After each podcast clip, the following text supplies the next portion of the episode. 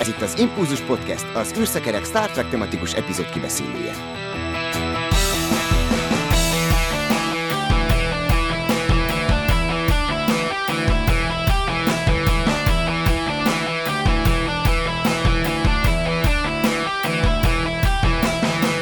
Sok szeretettel üdvözlök mindenkit! Az Impulzus Podcast 229.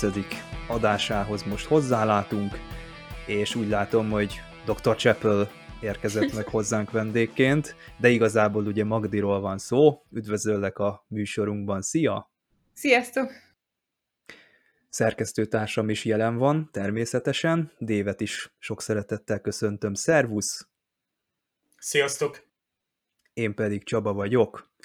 Kimenőn a kapitány, fantasztikus epizód lesz ma, ennek nézünk elébe, de előtte muszáj azt is szóba hozni, hogy ezen a szent napon, amikor felvesszük ezt az adást, szeptember 8-a van, ez csak is azt jelentheti, hogy 56 éves lett az egész Star Trek franchise, és hát ezen a dátumon visszaemlékszünk a történelmi távlatokra, tehát hogy mennyi mindenen ment már keresztül a Star Trek.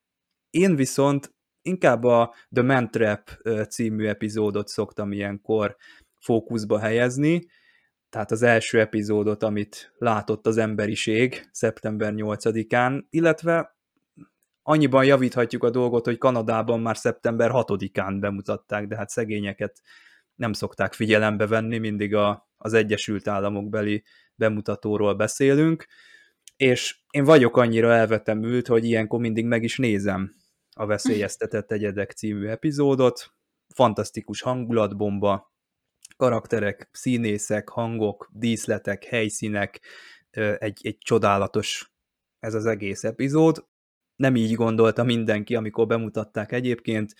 Gene Roddenberrynek az édesapja, képzeljétek el, hogy körbe ment a szomszédság köreiben, és mindenkitől egyenként elnézést kért, hogy mennyire hülyeséget talált ki az ő fia, és hát a Variety is leszette a keresztvizet a Star Treknek az első részéről, azt mondták, hogy ez nem fog működni, ez inkább a szombat reggeli matinéba való ez a műsor, nem is értik, hogy hogy jutott el a tévés sugárzásig, és ugyanígy vélekedett erről a TV Guide, viszont David Geraldnak tetszett, ő azt mondta, hogy nem is érti, hogy hogy jutott el sugárzásig egy ilyen jó műsor, tehát ő is ugyanazt mondta tulajdonképpen, mint a Variety, csak ő ezt pozitív kontextusban értette.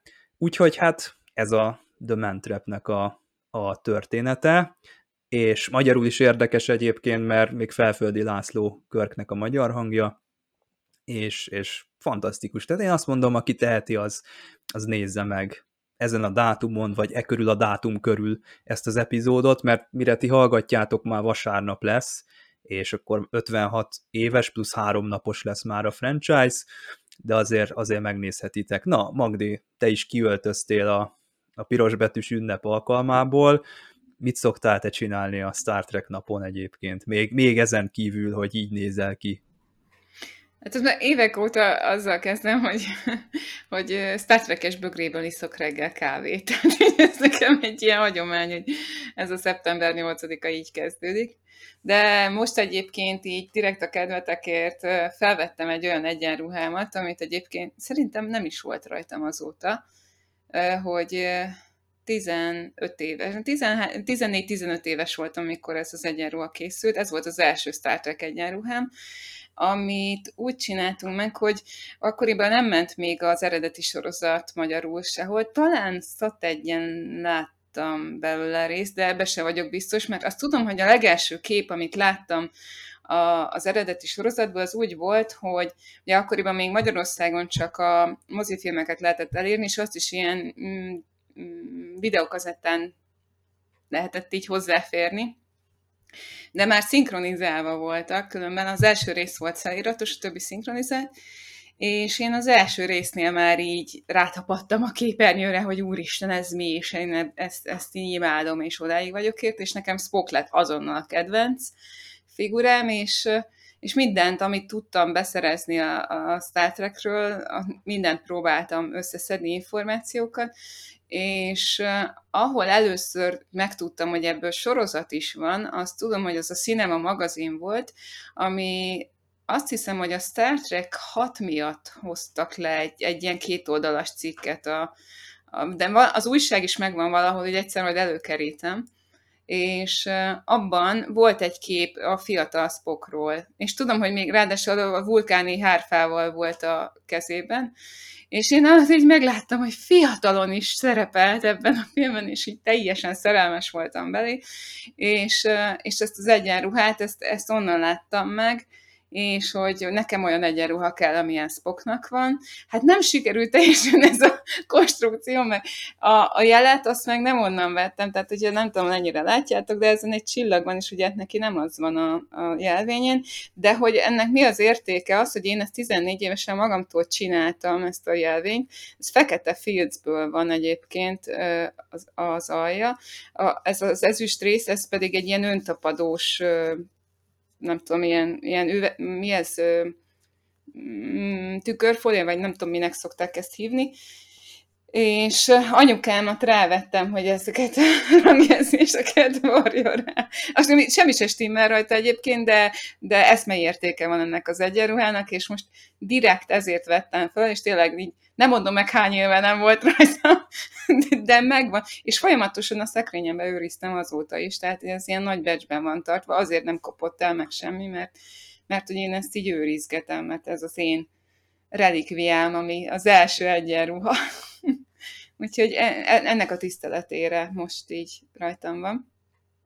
Amit meg akartam hozzáfűzni még ehhez a mentrephez, hogy nekem az egyik kedvenc sztorim ezzel kapcsolatban, a, amiről egyszer cikket is írtam, hogy a mentrepet látta um, Isaac Asimov, és ő is nagyon kritikusan állt hozzá, és egy nagyon-nagyon erős hangú kritikát írt róla, és hogy ez nem tudományos, és, és hogy mennyi pontatlanság van benne, és itt se lehúzta az első részt, és Gene Roddenberry nagyon jól reagált erre a nyilvános kritikára, és írt Asimovnak, hogy köszönjük szépen az észrevételeidet, és hogyha segítenél nekünk abban, hogy hogyan tudunk ezen javítani, akkor annak örülnénk, és Asimov is jól reagált vissza, mert érezte, hogy tényleg ő, hát hogy akkor, hogyha be tud segíteni nekik ebbe, hogy egy picit jobb legyen, akkor segít, és elkezdett nekik tanácsokat adni, sőt, egyébként a karakterekbe is egy idő után így beleszólt. Sajnos a, a, az eredeti sorozatban nem tudjuk, hogy, hogy melyik az a rész, vagy, vagy hogy mennyi részét ö, ö, köszönhetjük Asimovnak, tehát hogy mennyi az, ami, amiben ő ott belefolyt, de ugye a Next Generation-ben már ki, van, ki volt írva a neve is, meg, meg ugye a, a Data az abszolút az ő a pozitron androidjai alapján lett megtervezve, tehát az a, a valószínűleg Data, mint szereplő, az kifejezetten Asimov miatt került bele a sorozatba. Mert utána ők nagyon jó barátok lettek egyébként Rodemberivel, és Asimov többször ment ilyen Star Trek konokra is vendégként. Úgyhogy nekem, nekem ez nagyon tetszik, hogy, hogy egy ilyen éles hangú kritikából egy nagy barátság lett vég. Hát mindketten túl vannak már a százon, ha jól emlékszem. Hát igen. Volt már nekik évfordulójuk. Dév, neked hogy telt a Star Trek nap? Sok munkával. Tehát ezt, ahogy ugye a magyarországi nézők is később kapták meg a Star Trek-et, és ünnepelhették ezt a nagyon jó univerzumot és csodálatos gondolatvilágot, amit Roddenberry átadott a kezdetektől. Hát én is később jutok hozzá, hogy Star Trek-et nézzek. És hát arra gondoltam így a szeptember 8 kapcsán, hogy hát de mi lett volna, ha mondjuk a pilottól nem jut tovább ez az egész, vagy mondjuk az első évattól, vagy az a három év marad ugye az eredeti sorozat, hogy, hogy most micsoda kultikus lenne olyan értelemben véve, mint mondjuk a, a Doctor Who, ahol epizódokat keresnek, még a, a BBC-nél is eltűnt. Szerintem akkor is rebootolták volna már, mondjuk Ronald D. Moore a Battlestar Galactica helyett Star Trek rebootot csinált volna. Igen, például a, a Lost in Space sorozat, az ős Lost in Space a 60-es évekből szintén hát film és uh, reboot sorozat változatban is is megjelent. És hát kell is, hogy a rajongók újból megkapják a, tehát a napi heti Star Trek adagjukat, és most megint olyan korban vagyunk, hogy hát tényleg heti szinten kapjuk itt a, az áldást föntről. De én például egészen más csatornán futottam bele, azt nem mondom meg, hogy melyik csatornán, de egy, egy, egy, egy ilyen népszerű informatikai hát, közösségi oldalon, hogy 40 éves a Commodore 64, és hát bizony, hát ott a, a kis bemutató videónak nem is tudom hányadik percében maga William Shatner hát ajánlotta igen meggyőző erővel és elég résztes adatlapokkal, hogy hát a VIC 20-as az, az egy nagyszerű, és az árához képest igen jelentős teljesítményű számítógép. Ez 80-81 körül lehetett már. Úgyhogy bele gondoltam, hogy hát ki más kérhettek volna fel, mint, mint Shatner. Persze most lehetne mondani azt, hogy akkor pont már akkor megvolt a, a mozifilm, meg hát ott volt a, a, akár a TJ Hooker is, de szerintem mégiscsak ő, mint körkapitány azért ott úgy tud ajánlani egy, egy, egy számítógépes rendszert megvételre. Egyébként többször is visszatér ilyen, ilyen típusú reklámokban. Szóval élt, élt akkor is a, a Star Trek teljesen különböző formákban. Magyarországra ugye 97 novemberétől jutott el, és nem is a Mentrep volt az első, mert a Cage.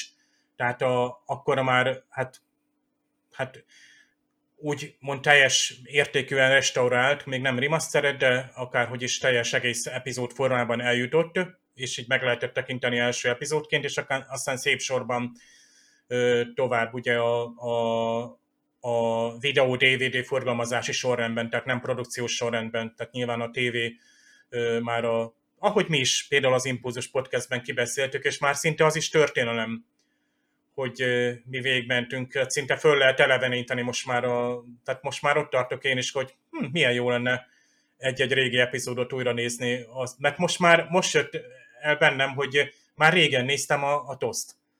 Tehát most már megint úgy, úgy, úgy hiányzik a világ, a színei, azok a, azok a sztorik, azok a kalandok, amik, amiket úgy fiatalon, tehát nagyon-nagyon csodáltam, és nagyon örülök, hogy úgymond szinte az első sorozatként nagyjából a TNG-vel párhuzamosan jutott hozzám, később mondjuk, mint, mint hozzád Magdi, tehát én, bár valószínűleg én is láttam azért mozifilmeket, kettest, hármast,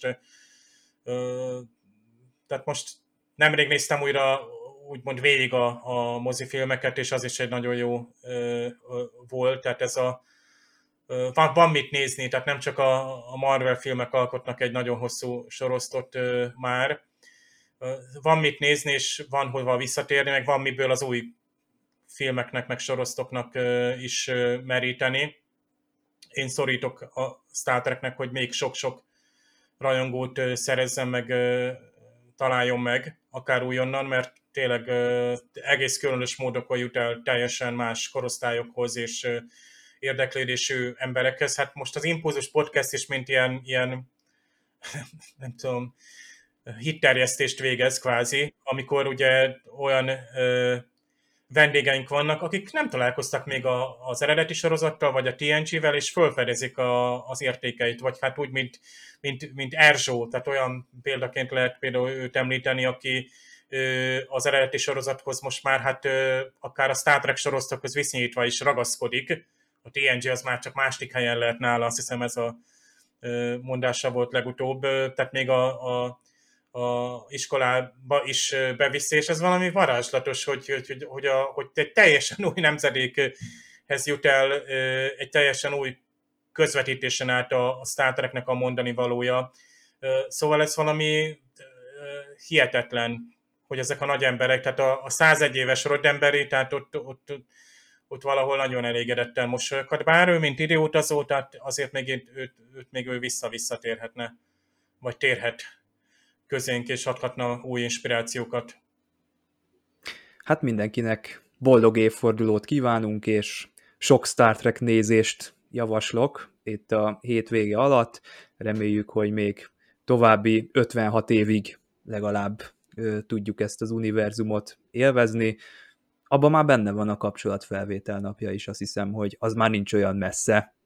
Tehát... Csaba, a kapcsolatfelvétel napján legalábbis az arról szóló mozifilmben az az egyetlen film, és az egyetlen egy hely, ahol a Star Trek-et említették egy Star Trek filmben. Most csak ezért jutott eszembe, hogy a Star Trek már ekkora hatalmas, így, hogy gyakorlatilag belülről is kinő egy igazából. Mm, és csodálkozom, hogy most ezt elővették volna ezt a poént újból. Mm, nem tették meg, úgy látszik, hogy visszafogott volt az író, de simán elfért volna most a legutóbbi egyik kis epizódban. Lesznek majd egyébként minden bizonyal Star Trek napi hivatalos programok, összeülnek az új sorozatoknak a szereplői, készítői, és akár még bejelentésekre is számíthatunk. Erről most még nem tudunk beszámolni, mert még ezt nem látjuk. Minden bizonyal ezen a napon fog ez megtörténni, csak a tengeren túlon, ők ugye nem kelnek olyan korán, mint mi, tehát majd egy későbbi időpontban fog ezekről lehullani a lepel. Figyelem! A műsorban spoilerek bukkanhatnak fel.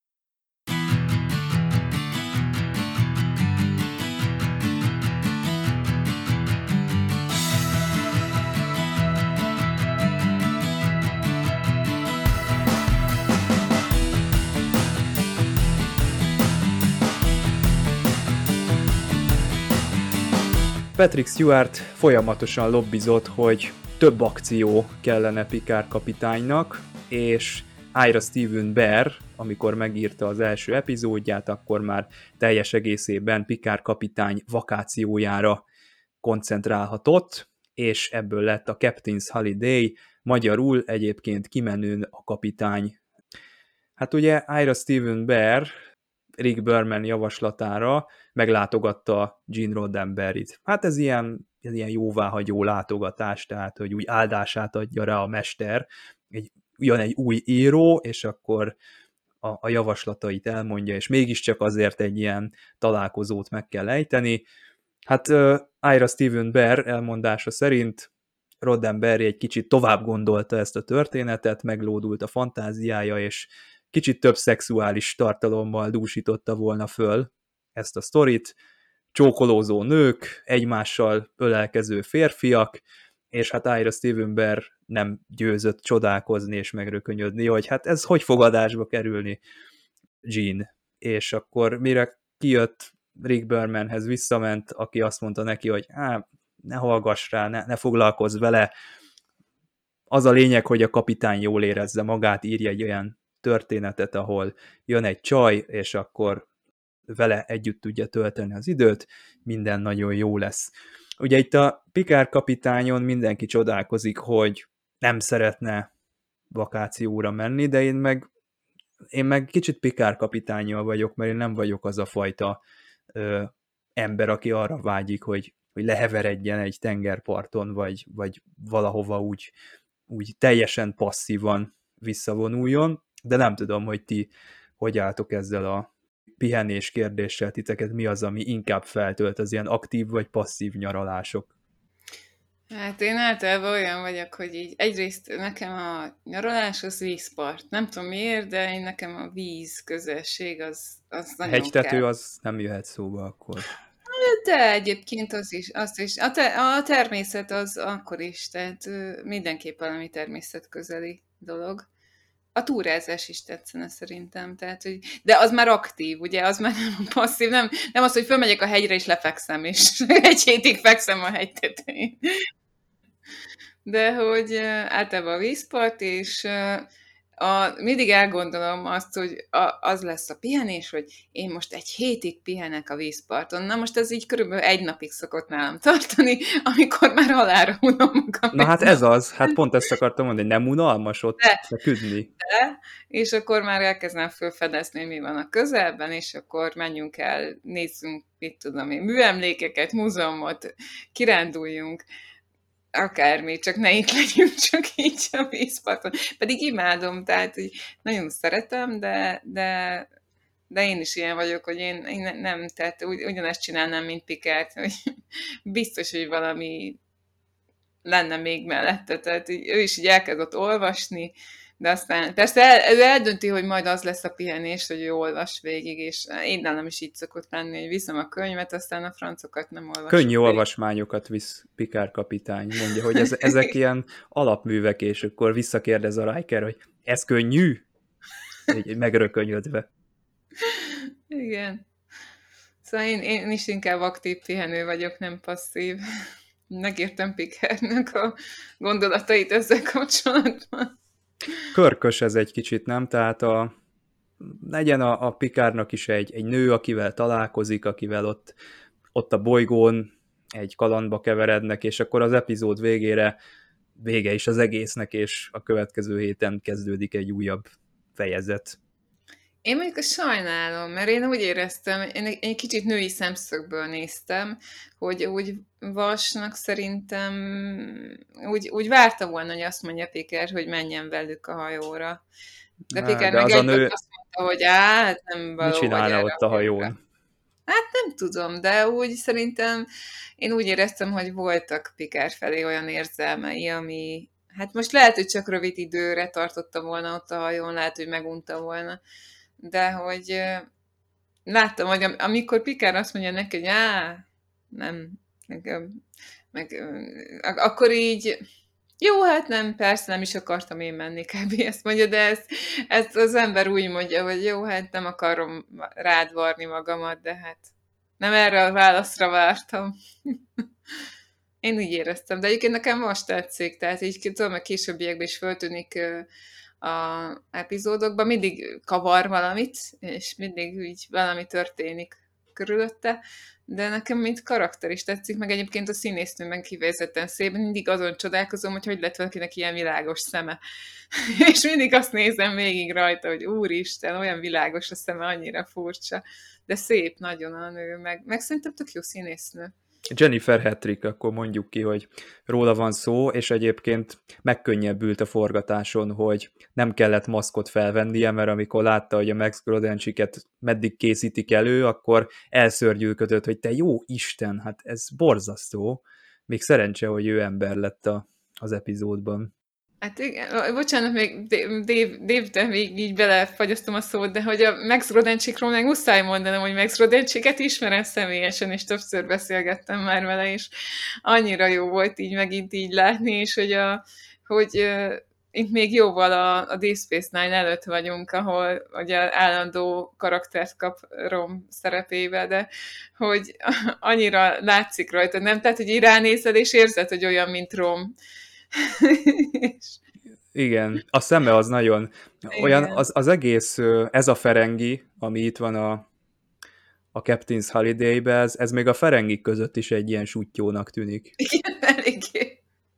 De hogy mennyire nagyon jól hozza. A, a nőnek a kapzsisága, és a teljesen szerelmes a vasba, emiatt, hogy bosszantja és egyben szerelmes belé, ez aranyos meg hogy nem mondtam, hogy Max Rodencsik, szerintem én már egy persze elmeséltem a sztorit, de ezt muszáj elmesélnem, hogy, hogy annyira aranyos volt, hogy ez egyik ilyen olaszországi sci találkozón megkérde, a feleségével jöttek oda, és megkérdezték, hogy leülhetnek az asztalunkhoz, és annyira meglepődtünk, hogy így, hát persze, hogy leülhetett, miért ne, és akkor elkezdett velünk beszélgetni, és uh, oda jöttek hozzá a rendezők, és mondták, hogy de hát ő díszvendég, neki VIP-s asztala van, és mondta, hogy nem, nem, nem, neki teljesen jó itt velünk, és a három napos rendezvényen végig velünk reggelizett, velünk vacsorázott, velünk ebédelt, tehát ő oda jött mindig a mi asztalunkhoz, és beszélgettünk, és nagyon-nagyon jó fej, tény, annyira közvetlen ember, és annyira kedves, és a, a felesége is az egyébként egy osztrák felesége, és Ausztriában élnek ők, és, no. és hogy ő volt az, aki átkeresztelt engem, és azóta egy csomó helyen így a cifisek így hívnak, mert hogy ő, amikor így bemutatkoztam, hogy Magdolna, neki, neki ezek a nevek, ezek a magyar nevek furcsák voltak, és nem tudom miért, de úgy jegyezte meg a nevet, hogy Magdol. Tehát azt, hogy na, azt elhagyta róla, tehát a feltételes, milyen ilyen feltételes képzőt azt így levette róla, hogy ő Magdol, és kész. És én meg nem javítottam ki, mert így tiszteletből sem mertem tudni megszólni, hogy engem nem így hívnak. És mindenkinek bemutatott a, így cibált, de úgyhogy mit tudom, voltak ott ilyen Star Trek producerek, meg nem tudom, és mindenki ez oda cibált, és így bemutatott. És mindenkinek mondta, hogy Magdol, Magdol, és a három napig ő Magdolnak hívott engem, és az utolsó nap oda mentem hozzá, mert vettem tőle egy CD-t. Egyébként nekem tényleg nekem van egy Megszudáncsik CD-m, amin mint Ferengi énekel, Ferengi dalokat. Júj. Ez, ez egy nagy relikvia, ezt még senkinek nem mutattam meg, úgyhogy és olyan szövegek vannak rajta, tehát mint, mint Ferengi Különleges alkalomra. Tehát angolul énekel, csak hogy, hogy, hogy Ferengi témakörű dalokat énekel, meg a Space Nine állomásról énekel, meg ilyesmi. Van például, van rajta egy szám, ami a Goodbye San Francisco című dal átiratta, és Goodbye Captain Cisco, ez a szövege, szóval ilyenek vannak rajta. De nagyon vicces, hogy nagyon aranyos kis dalok, és oda mentem hozzá aláíratni a CD-t, és akkor mutattam neki a belépő kártyámat, amin a nevem rajta volt, és így rám néz, és mondja, Magdolna? és úgy három napig Magdolnak hívott, és így Magdolna vagyok. Ezen teljesen elhűlt, és utána találkoztam vele Londonba is, és Londonban például, hogy így mondtam neki, hogy emlékszik rám, hogy hát ugye már több év eltelt a kettő között, és gondoltam, hogy annyira jongóval találkozik, hogy biztos nem emlékszik, és mutattam neki a fotót, hogy a feleségével is ott vagyunk, és mondta, hogy jaj, küld már át nekem ezt a fotót, ez kell, ez nagyon jó. És akkor mondta, hogy te, gyere már be velem, a, a, ahol dedikálok, és hogy ülj már oda mellém, és szórakoztass, és mondtam, hogy de hát oda nem lehet bemenni, tehát ott tudod, ilyen, ilyen voltak ilyen biztonsági előírások, hogy ki mehet be a stage-be, meg nem tudom. És mondta, ó, velem vagy, bejöhetsz oda, és tényleg így volt. Úgyhogy beültem úgy, hogy Max Rodencsik, meg ö, ö, hogy hívták a Érik, a, nem Erik, hanem... Léron Eisenberg. Léron Eisenberg, bocsánat, szegény azóta, igen, már meghalt, de hogy odaültem közéjük, úgyhogy ott ültem a stage-ben, és szórakoztattam Max Rodencsiket, még dedikált a rajongóknak. Nem nőtt meg a füled azóta? nem. Nem, nem, nem. Szóval így nekem ő, ő ilyen nagyon jó élmény, hogy egy olyan Star Trek színész, akivel úgy abszolút nincsen semmi ilyen, ilyen mi ez, sznopság, se, semmi, tehát hogy így, ilyen nagyon kedves, nagyon jó fej emberke és közvetlen. És a Max Krodencsik akkor is ilyen zöld színű Bermudában és Hawaiinkben volt? nem, nem. Ez egy elég színesben járnak a Ferengik, de hát itt azért mindenki rájszai módon, hát még Pikár kapitány is azért kicsit lazít a, a viseletén. És úgy tűnik, Kisgatyába. A, hát igen, az elég sportos volt valami speedóba ott ö, mászkált, meg hát ez a, ezek az ingek is ugye, tehát, ö, de a hölgyek is igen, hát kellemesen lazán ö, öltöztek. Nyilván itt a magas páratartalommal lehet magyarázni a, a merész fürdőruhákat, és ha már most merész fürdőruhát végül is minden mai fürdőruha is ilyen, de igazából nekem a B-vat sütött persze eszembe, meg ugye a 80-as évek, hát persze itt a Magnum, ugye itt akár ilyen Magnum típusú ilyen kincsvadászat is lehetett volna ez a forgatókönyv, és micsoda ötlet az, hogy ne a múltból, hanem a jövőből származó kincset hajszoljanak itt. Az, az már is hozzáadja a Star Treknek tényleg azt a eszenciáját. Most Star Trek napon talán ki lehet azt mondani, hogy van egy jó alapsztorid, ami bármelyik sorozatban működne, hogy szakíts ki a komfortzónájából egy általad már jól ismert szereplőt, és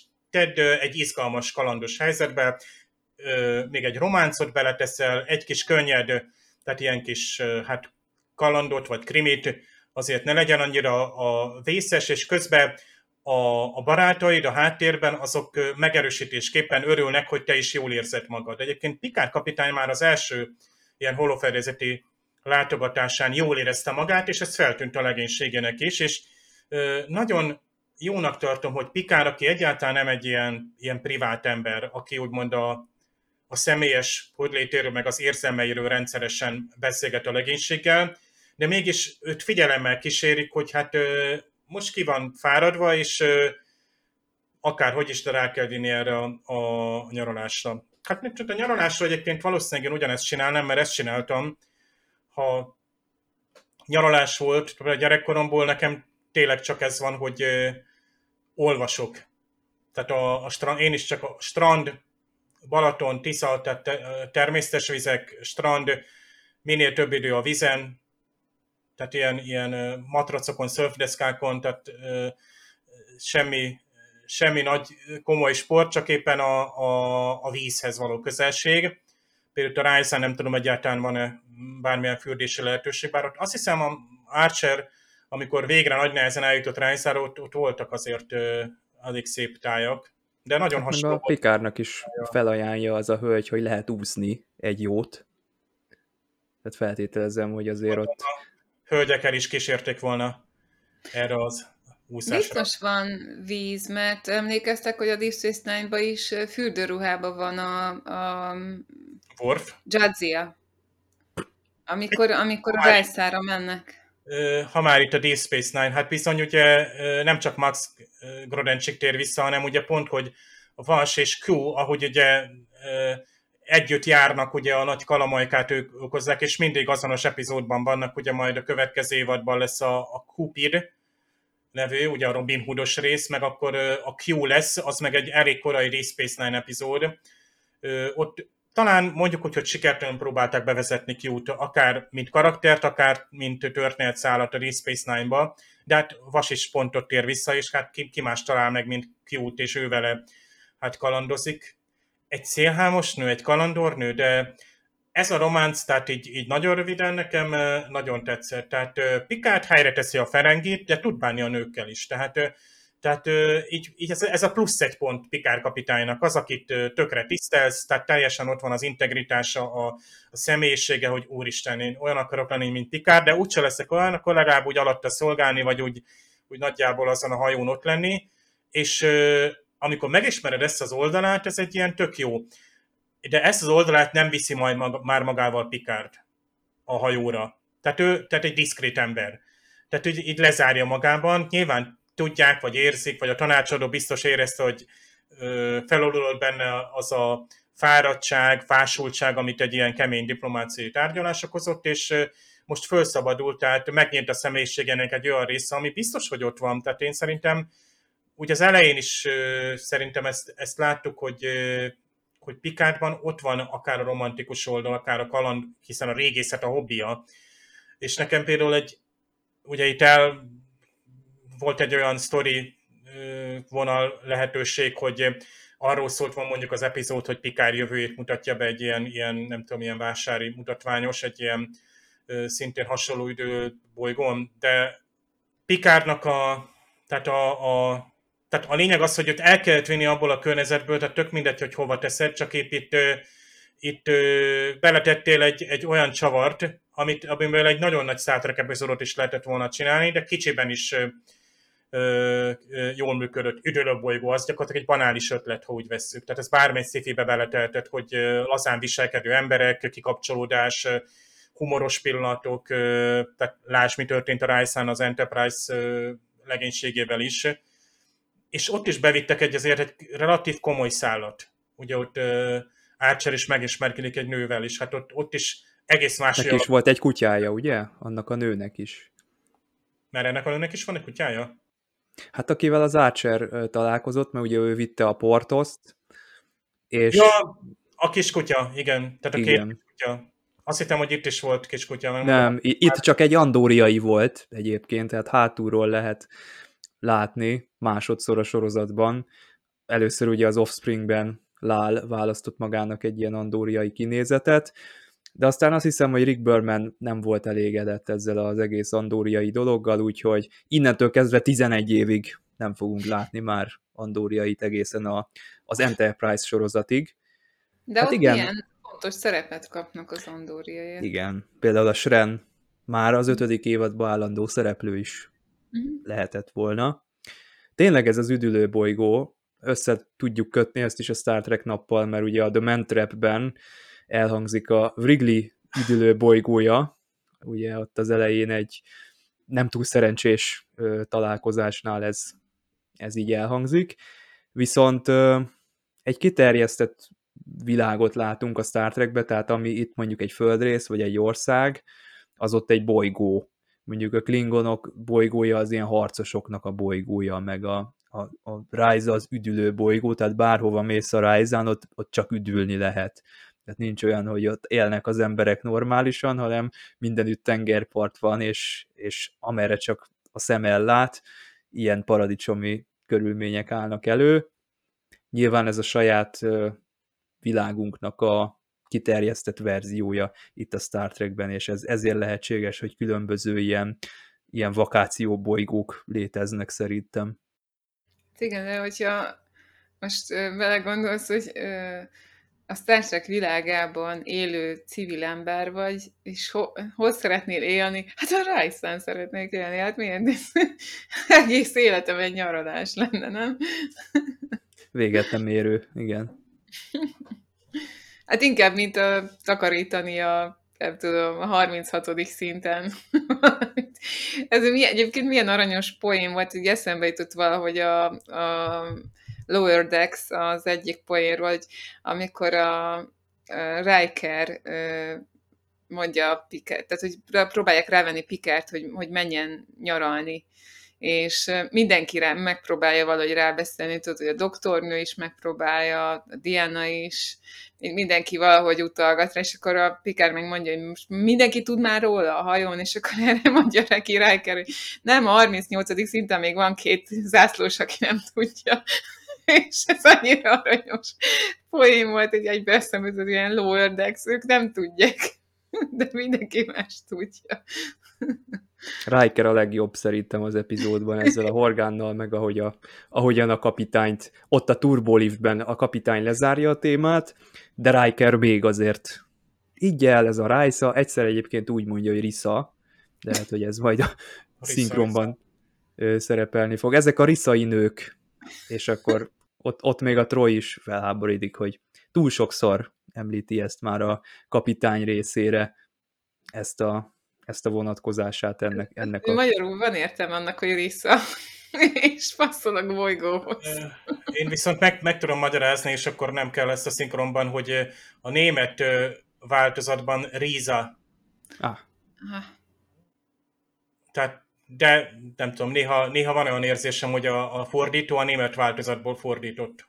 Tehát néha egy ilyen germanizmusok átjönnek. Egyébként maga Riker az, aki bemutatja Pikárnak a, a bolygót, azt mondja, hogy Rice-nak hívják. De hát ö, ennyire ismeretlen lenne ez a bolygó. Jó, tudom, ugye Enterprise-ban Archerik alapból ismerik, és nem is tudom hány epizódon keresztül próbálnak eljutni ö, oda, de itt mondjuk, ö, hát ez a szokásos, hogy bevezet, most vezetjük be, valójában ott volt mindig a Star Trek univerzumban, és tényleg gyönyörű szép a, az ábrázolása. Hát a felújított változatot néztem most, nem emlékszem, de valószínűleg nagyon hasonló, tehát akár Matt vagy modell segítségével, egy rendkívül színes, ami azt mutatja, hogy egy nagyon változtos ö, ö, kontinens látunk. Még a légkör is gyönyörűen ö, van ábrázolva, szóval földszerű ö, bolygó, és hát tényleg itt, itt földszerűek az emberek is. Sőt, itt ö, még egy, egy olyan földi ember is fölbukkan, aki valójában nem is földi ember, hanem Klingon Na hát ezt nem hiszem el, ezt most láttam az adásnapról, ez tényleg igaz? Bizony, nem is kell sokat nézni. Igazából az epizódot meg sem kell nézni, hanem körülbelül a hetedik másodpercnél egy ilyen lila atlétában ö, elsuhan a képernyőn Michael Dorn. Bizony, maga Worf, csak éppen elfejtette föltenni a Klingon maszkot, tehát egy egyszerű, hát rájszai vagy földi emberként, bár a rájszaiakat már ismerik, ugye hát a Discovery negyedik évadában van egy nagyon emlékeztes rájszai származású szereplőnk, és ő neki azért van ott a homlokán valami, amiről azért megismerjük, egy elég, elég erőteljes karakter ő a, a, ebben az évadban. Hát akkor milyenek lehetnek a rájszai nők, ha most így belegondolunk a, a környezetbe?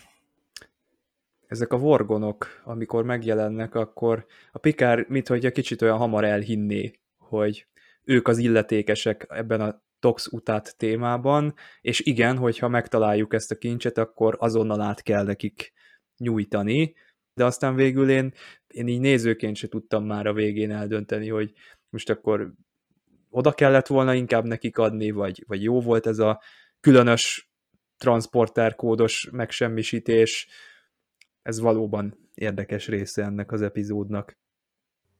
Igen, ezt szerintem nem lehet eldönteni, ezen én is gondolkodtam, hogy most Ugye az elejétől ott vannak ezek a lények, és várják, hogy Pikár megérkezzen, tehát tudják, hogy jönni fog, de hát korábban érkeznek oda, ez is, hogy nem tudják pontosan, hogy mikor érkezik.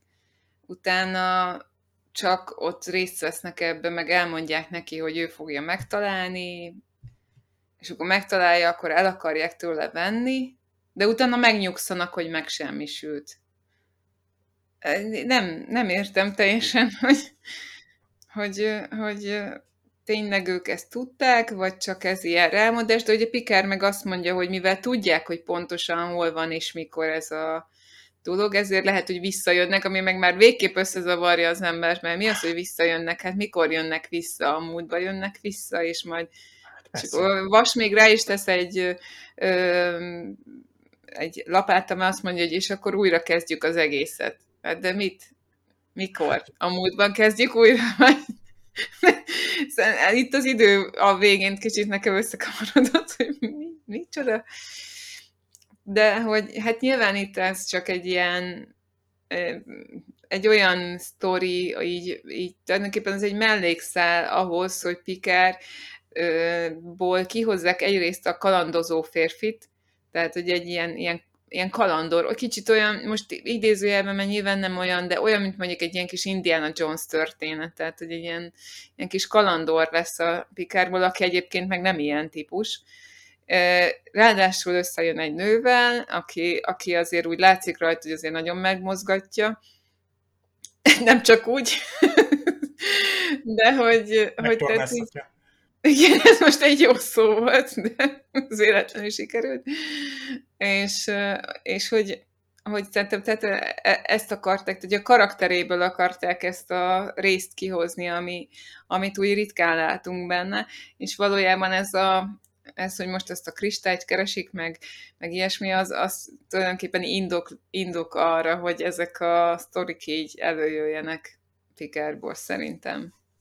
Hát a, az, hogy Picard az időben utazgat, és nem tudjuk, hogy miért, azt a Picard második évadában is úgy előjön, mert igazából ott sem, tehát nem tudjuk az, hogy az mi volt az oka, de egyébként tudjuk, de nem az volt az oka, amit valójában gondoltunk, vagy egész végig gondoltunk, hanem a végén árulják el neki, hogy miért kellett utaznia, és igazából ki inicializált ezt egészet. No, de mindegy, ez most még nem a Picard sorozat, de, de hát Picard azért fog még így régészként, vagy kvázi régészként kalandozni, hiszen majd ott lesz például a hatodik évadban a, a, a Chase című epizód, ahol ugye Gélen professzor hát örökségét gyakorlatilag egy, egy, egy nagyon ősi Hát igazából egy, egy tudást a humanoid fajok eredetéről azt hajszolja a mozaik darabkából összerakva gyakorlatilag a fél alfa kadránson át más fajokkal együtt. Egy kiváló kis hajsza epizód az is, hát szó szerint, meg Picard számára is, hát ereje teljében van, és kijön van a régész énje. Aztán a Gambit című epizódban, egy dupla részben a hetedik évadban Pikár meg gyakorlatilag hát ilyen űrkalózokhoz csatlakozik, és szintén egy kalandorként, de inkább fosztogatóként. Ott, ott is egy titokzatos tárgyat, itt is egy ilyen rejtélyes, nem is tudom, ilyen device-ról van szó, nem is tudom, hogy kvantumfázis inhibitor, amit ugye a vorgonok keresnek. Egyébként miért nem a jövőben rejtették el? Tehát miért a múltba, ahol ugye vissza-vissza lehet menni érte? Értétek, most a, a ferengék mondjuk találnak egy időgépet, amit akár megtehetnének, akkor visszamehetnek abba az időségbe egy hét előbbre, amikor még a, a vas nem találta meg ott a barlangban a, a, azt az egészet. Tehát ö, akárhogy is ott a, a Gambit című részben ott meg egy pszionikus rezonátor a hajszának a tárgya, telepatikus energiával képes hát fegyverként működni. Ott viszont sokkal nagyobb a tétje a, a dolognak, mert ott ugye használják is, vagy használni szeretnék azt az eszközt, míg ugye ez a kvantumfázis inhibitor csupán elhangzik, hogy hát megállít minden nukleáris reakciót egy csillagban. No, most akkor mondjuk egy doktor Soren tudna megszerezni egy ilyet, vagy tehát hasonló mondjuk nem tettétlenül rossz szándékú, de elkeseredett ember, de ha mondjuk a föderáció ellensége, akkor csúnya dolgokat tudna tenni. Tehát itt például el tudnék képzelni egy ilyen izgalmas, akár egy mozifilm alapot is, de az a jó a TNG-ben, a Star Trek-ben, hogy néha egész nagynak tűnő sztorikat bele tudnak dolgozni jó kis karakterépítő epizódokba. Tehát a barlangban nem volt ott a, a Tox utat.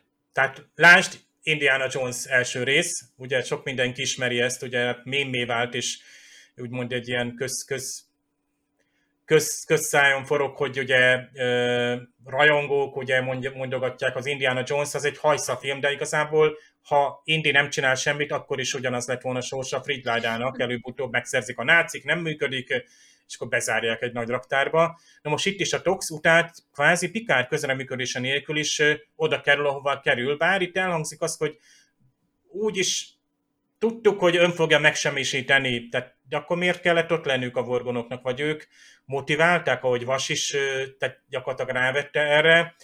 Tehát a történelm része, ugye ezek a önbeteljesítő jóslatok, hogy tudjuk ugye a jövőből, hogy a, a múltban mi történt, és visszamegyünk. Ebből egyébként sok Star Trek ranyongó álma egy ilyen sorozat, ahol időben utazunk, és ilyen dolgokat akadályozunk, vagy hajszolunk, de nagyon el lehetne bénázni egy ilyen sorozatot. Itt, itt szerencsére kihagyták ennek a, az egésznek a lényegét. Tehát ahogy Magdi is mondta, hogy ez egy B-szál.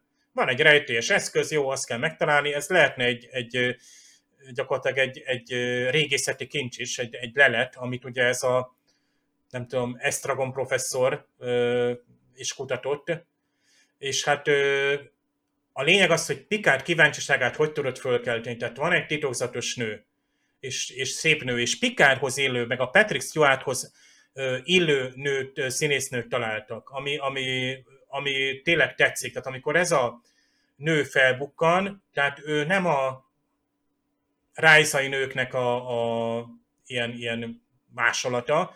Tehát Bár a Picard összetéveszti, azt hiszi, hogy Jamaharon takar. Igen, mert a horgán ott volt nála. Egyébként Csaba, hát te is ugye hát megtréfáltál minket, mert az adás doksiban hát azt hiszem négy darab horgán is volt. Meg tudom, hogy hol lehet beváltani őket, légy szíves majd ezt intézd számomra. Nem hát tudom, hogy egyszerre a négyet, és akkor ugye négyszeresen kell Bárhogyan, bárhogyan beváltható Jó, szerintem. Halmozva egyszerre egymás után, ahogyan jól esik nektek. Itt egy vízjelről van egyébként szó, tehát amit a adás dokumentuma mögé, oda betettem a, az a, a szöveg mögé. Tehát azért Igen. Magdi, te lehet tudni, meg a három. originál a dokumentum. Hát csak azért van csak négy darab, vagy azért van négy darab, mert négy oldalas lett a, az adásnapló, de hát Dave, ebben neked is van részed, mert te tovább szaporítottad a, a terjedelmét hát ennek egy a dokumentumnak. Egy atlétás Michael Dorr, tehát azért azt szerintem sokan tényleg, aki nem látta, az elég az epizód elejét megnézni. Egyébként ez nem is tudom, hogy volt-e már ilyen, ilyen cameo. Én is egy, egy német oldalon lettem erre, erre figyelmes. Hát mi mindent meglátnak a sokszor újra néző rajongók. Komolyan én ilyeneket, tehát ilyen fölött úgy át tudok siklani. Hát én észre se vettem, meg nem voltak, is tudtam, hogy ez... Voltak ott látnivalók, ott úgy is mondhatnám, hogy az ember elterelte. Egyébként ami nagyon tetszett és imádtam, hogy Pikárnak ez a, hogy mennyire jól lehozta amúgy a Vargati József is, hogy Pikárnak ez a tettetett fölháborodás, hogy egy nedves barlangban alszom, és hogy hát ez egy nem létező műtárgyat hajkorászom, és maga is fölháborító, és hát a, most a nyaralásban is nem ezt szeretjük, hogy máshol alszunk, keményen alszom, egy csomószor sátoroztam, így iskolás koromban, meg vizitúráztunk, és akkor tényleg van úgy, tényleg a, a, a, a csónakban is aludtunk, tehát polifómon, meg mindenféle göröngyös talajokon, és akkor ott azért érzed a talajt, és tudod, hogy majd egy hét múlva otthon leszel, tényleg puhán alszol, de de egyszerűen csodálatos. Tehát például a csillagok alatt aludni, és hogy Pikár szerintem ezt még külön élvezte, amikor tényleg nem replikátor szolgálja ki, egy barlangban van, tehát teljesen, tehát ilyen nomád körülmények között a ruhája, hát szakasztott Indiana Jones. Ha megnéztek, ugye a, hát az elején ugye ezek a nyitott ingek, meg ez a kisgatya, meg ez a nem tudom milyen, ilyen, tehát tényleg itt elgondolkozok, hogy akik ezeket a szabás mintákat készítik, hogy hogy nézen ki, egy civil ruha a 24. században, ott, ott néha úgy érzem, hogy hát próbálnak adaptálni a tényleg a nyilván a 80-as, 90-es évekből föl, ugyanúgy, mint a bútoroknál, ugye ezt is tudjuk ilyen szifikből. De hát aztán már Pikárnak a klasszikus, ez a, ez a nem tudom, hogy nevezik, ez a safari, vagy ilyen, ez a keki színű, vagy világos barna, ez a klasszikus, ugye, tehát amikor ilyen trópusi helyekre mész, akkor hordasz ilyen könnyű, tehát nem sötét, nem egészen világos ilyen, ilyen ruhákat, tehát teljességgel áthozzák. Valaki az utcán is ilyet hord. Villamoson is találkozni ezzel, ezzel a safari típusú emberrel néha. De ne, nem ilyen nagy fegyverekkel rohangálnak. Nem. Ez Ásokkal.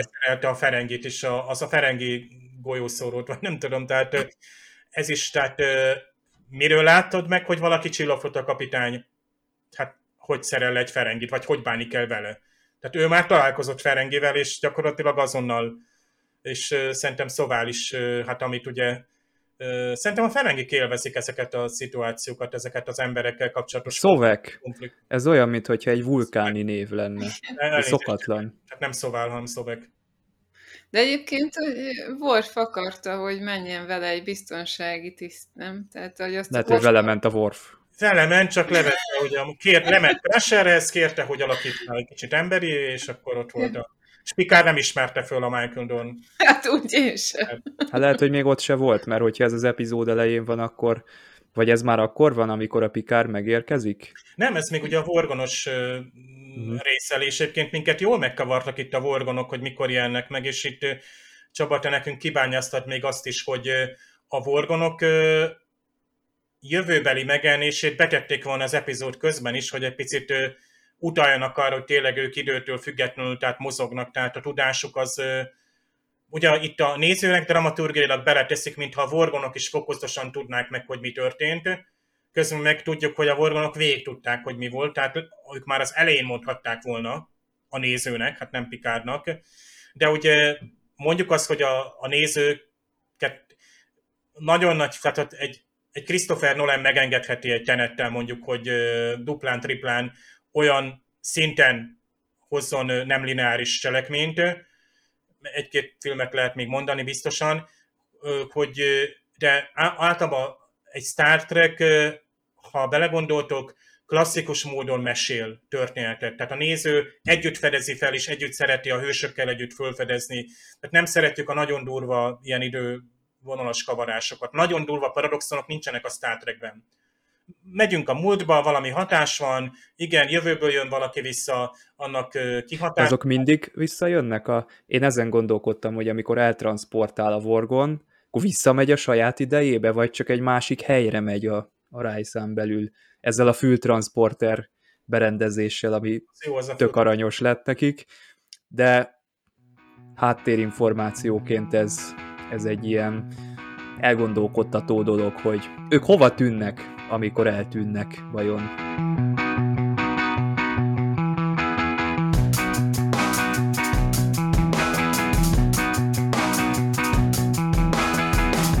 A fedélzeten. Csoba!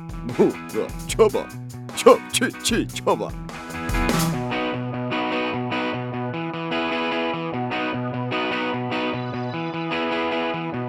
Hát igen, lehet, hogy Riker, a magyar Riker esetleg Riszait mond, és ez igen kellemes a magyarban, de a, a Gemá, Gemárisiak és a Daklidoknak egész jó a, a magyar fordítása. Természetesen ugye soha többet és soha nem hallottunk róluk. Nyilván ugye ezek az említett, említett fajok, ebből egy egész enciklopédiát lehet összeállítani, és meg is vannak erre a megfelelő listák. De nagyon érdekes, hogy itt még az Enterprise-nak a napi rutinjába, vagy inkább a hát éves, vagy hát szakmai rutinjába is betekintünk, azáltal, hogy itt egy hétköznapi epizódról van szó, tehát egy teljesen normális diplomáciai esemény, és annak a lezárása után meg egy kimenő tehát kvázi ez egy töltelék epizódnak is felfogható, amit én, én nem szeretek így fogalmazni, mert meg van töltve, meg van töltve karakter pillanatokkal, humorral, kalanddal, és jól meg van írva. No, de akárhogy is, az Enterprise-nak most itt hát bizony egy, egy ilyen maintenance overhaul, ami esedékes a 12-es csillagbázison, ez, hát próbáltam visszafejteni, hogy ez valami mi ez, mert Pikár magyarul azt mondja, hogy karbantartást végeznek, de valójában ez egy ilyen, ilyen hát elég nagy javítást jelentene, akár egy ilyen generálozás, akár még egy ilyen refit, tehát ilyen átépítést is, amit ugye időnként csillaghajókon történik, pedig nem is volt csatában a hajó, vagy nem tudunk róla. Nagyjából ez egy ilyen éves rutinszerű szűrővizsgálat, tehát igazából a biztonsági tehát a kötelező járművizsgálat, amit ugye minden mozgásra belül jármű teljesít ugye mai világunkban is. Egyébként később Picard, hát nyilvánvalóan egy picit füllentve azt mondja, hogy ugye ez a jármű majd ugye extensive repairs, tehát aminek alá lesz vetve, igencsak hát jelentős karbantartásnak vagy javításoknak, és az ő hát felügyelete szükséges mindenképpen tehát ott kell lennie, de hát nyilván erről hamar lebeszélik, és egy másik érve Pikárnak, hogy hát bizony az ikon 9, legalábbis én így értettem, egyébként ikor lenne elvileg, tehát az Ikon 9-es asztrofizikai központ szimpóziumot tart a kósza csillaghalmazokból, ugye, és megint ez a uh, Rogue, ugye clustersról van szó, star clustersról, és nagyon jól le van fordítva. Én, ha megnézem a Rogue szót, amit ugyebár, ha máskor nem ugye a egyik új Star Wars mozifilmnél biztos, hogy megegyeztük, hogy hogy kell kiejteni és mit jelent. Ugye ott, ott, ott, ott végül is zsiványnak fordítják már amúgy egy ilyen csirkefogó, szélhámos, csaló, svindler, huncut, akár még a, a vas, is, vas is lehetne ilyen. De a kósza az viszont nagyon jó. Tehát ugye aminek mondjuk úgy, hogy nem szabályos a, a, a mozgása, a pályaja, ugye ez a cluster csillaghalmazként fordítva pedig kiváló. Tehát itt szoktam dicsérni a magyar fordítást. És hogy gyorsan végezzünk, ugorjunk az epizód végére, ahol hát Picard azért hát fölmerül, ugye, hogy Vas a hajóra jöjjön, de hát bizonyára nincsen archeológus számára, vagy nincs szükség még egy régészre, nincs nyitott pozíció archeológus számára az Enterprise fedélzetén. Amúgy simán el lehetne képzelni, hiszen rendszeresen vannak régészeti küldetések is. És Pikár itt, itt azt mondja, hogy itt egyáltalán a csillaghajó egy élet nem lenne megfelelő számodra, ugye itt a suitable, tehát nem lenne kedvező számodra. Egyébként az azért érdekes, mert a házasságnál az ille, hogy valaki illik valakihez, valamire alkalmas vagy rátermet, arra jó, és ezzel nagyon jól kifejezi Pikát, hogy Vas, akiben ott volt egy románc, és beleszeretett, ez gyakorlatilag nem való ő hozzá. Tehát itt gyakorlatilag ezzel ő lezárja a kapcsolatot, aztán azt hiszem puszival búcsúznak, talán a végén. Hát a nézőnek fájhat a szíve, de hát Vas még visszatér, hogy itt spoilerezzünk továbbiakban is. De akárhogy is elhangzik egy hát elég jó kis szóvic, de ez csak a magyarban tud elhangzni. Mert Vas azt mondja, hogy az angolban, hogy I could never tolerate all that uh, discipline, ugye, mint fegyelem, egyébként katonai fegyelmet vagy vasfegyelmet is jelent a szó, és hát a, a, a fordító élt is ezzel, és még a színész is élt ezzel, hogy azt mondja, hogy nem viselném el a vas fegyelmet. Tehát ez csak a magyarban jön át, hogy magyarul vasnak hangzik, hát a szó is van jelentése, és így a vasfegyelmet nem bírja el a vas. Ez tök jó poén, amit ugye mindig azt mondjuk, hogy az angol vagy az eredeti nyelvű viccek nem jönnek át a magyarba, itt meg hát szegény amerikai nézők ezt a hát szóviccet így nem élhették meg Egyébként Pikár, hát az eredetiben is kicsit olyan, olyan hát csöndesen így, így úgy kuncog, vagy így nevetgél, vagy, vagy tehát magában így, így hát van benne egy kis ilyen, ilyen kajánul történő nevetés, hát nem kárörvendés, de akárhogy is ez a, amit utána hallott hangot, a Vargaté még jobban rájátszik, hogy a magyarban itt a, a, a vasnak, a, tehát a, a magyar vas végig szóvicet mondott ki, tehát humorizált egy kicsit. És a magyar Picard ennek megfelelően kicsit jobban reagál, mint a, a Patrick Stewart. Tehát mintha tényleg egy poén hangzott volna, és meg tudják tenni, tehát bele tudják tenni ezt a nüansznyi, tehát itt egy többletet adnak hozzá, anélkül, hogy ezt a jelenetet elrontanák. Egyébként a magyarban Picard és Vas ugye hát gyakorlatilag rögtön után, azután tegeződnek, hogy Pikár ugye ott, ott hát igazából ott elég hamar lekapja Vast, ugye ott a barlang mélyén. Egyébként már következő reggel ott én azon azért nevettem, hogy ott rögtön felöltözve teljesen ott azonnal reggel frissen már is elindulnak ott a, a, a barlangban, tehát igazából nincs, nincs meg a levezetése ennek, tehát például nem Pikár nem mellette ébred, és, és úgymond el is marad, tehát kicsit, kicsit ebből a szempontból hát azt mondom, hogy visszatérünk a szégyellős Pikár kapitányhoz, na de ez már nem a, a, a szinkron része. Szóval ezzel a kis ö, ö, kellemes kis ö, magyar szinkronos semegével ö, tudtuk megkoronázni ezt az epizódot. Egyébként nagyon jó, még, még egyszer Vargatének, a Vargaté Józsefnek a, a, a, az egész hanghordozása, tehát ő hogyan tud egyszerre pattogó lenni, akár egy Ferengével, és egyszerre egy, egy férfit, egy kalandor, vagy egy, egy ilyen romantikus viszonyba belemenő férfit ö, ö, eljátszani. Nyilván Sir Patrick Stewart is kiválóan teszi ezt.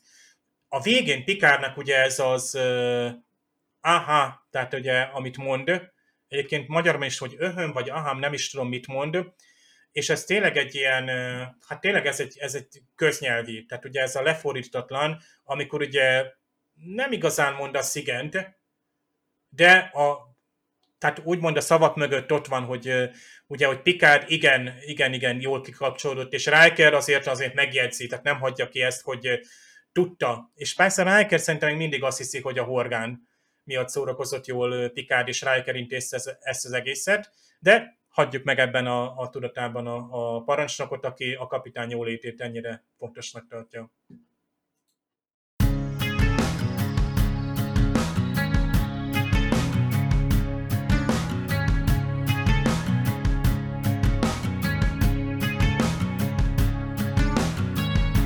Volt egy legjobb pikár pillanatokat tartalmazó toplistánk abban a műsorban, amikor készültünk a Pikár sorozatra, akkor felelevenítettük a TNG-nek a legjobb kapitányhoz tartozó pillanatait, és ezt is beletettük, de szerintem ez csak azért úgy tud ott lenni, hogy ez az egy van belőle.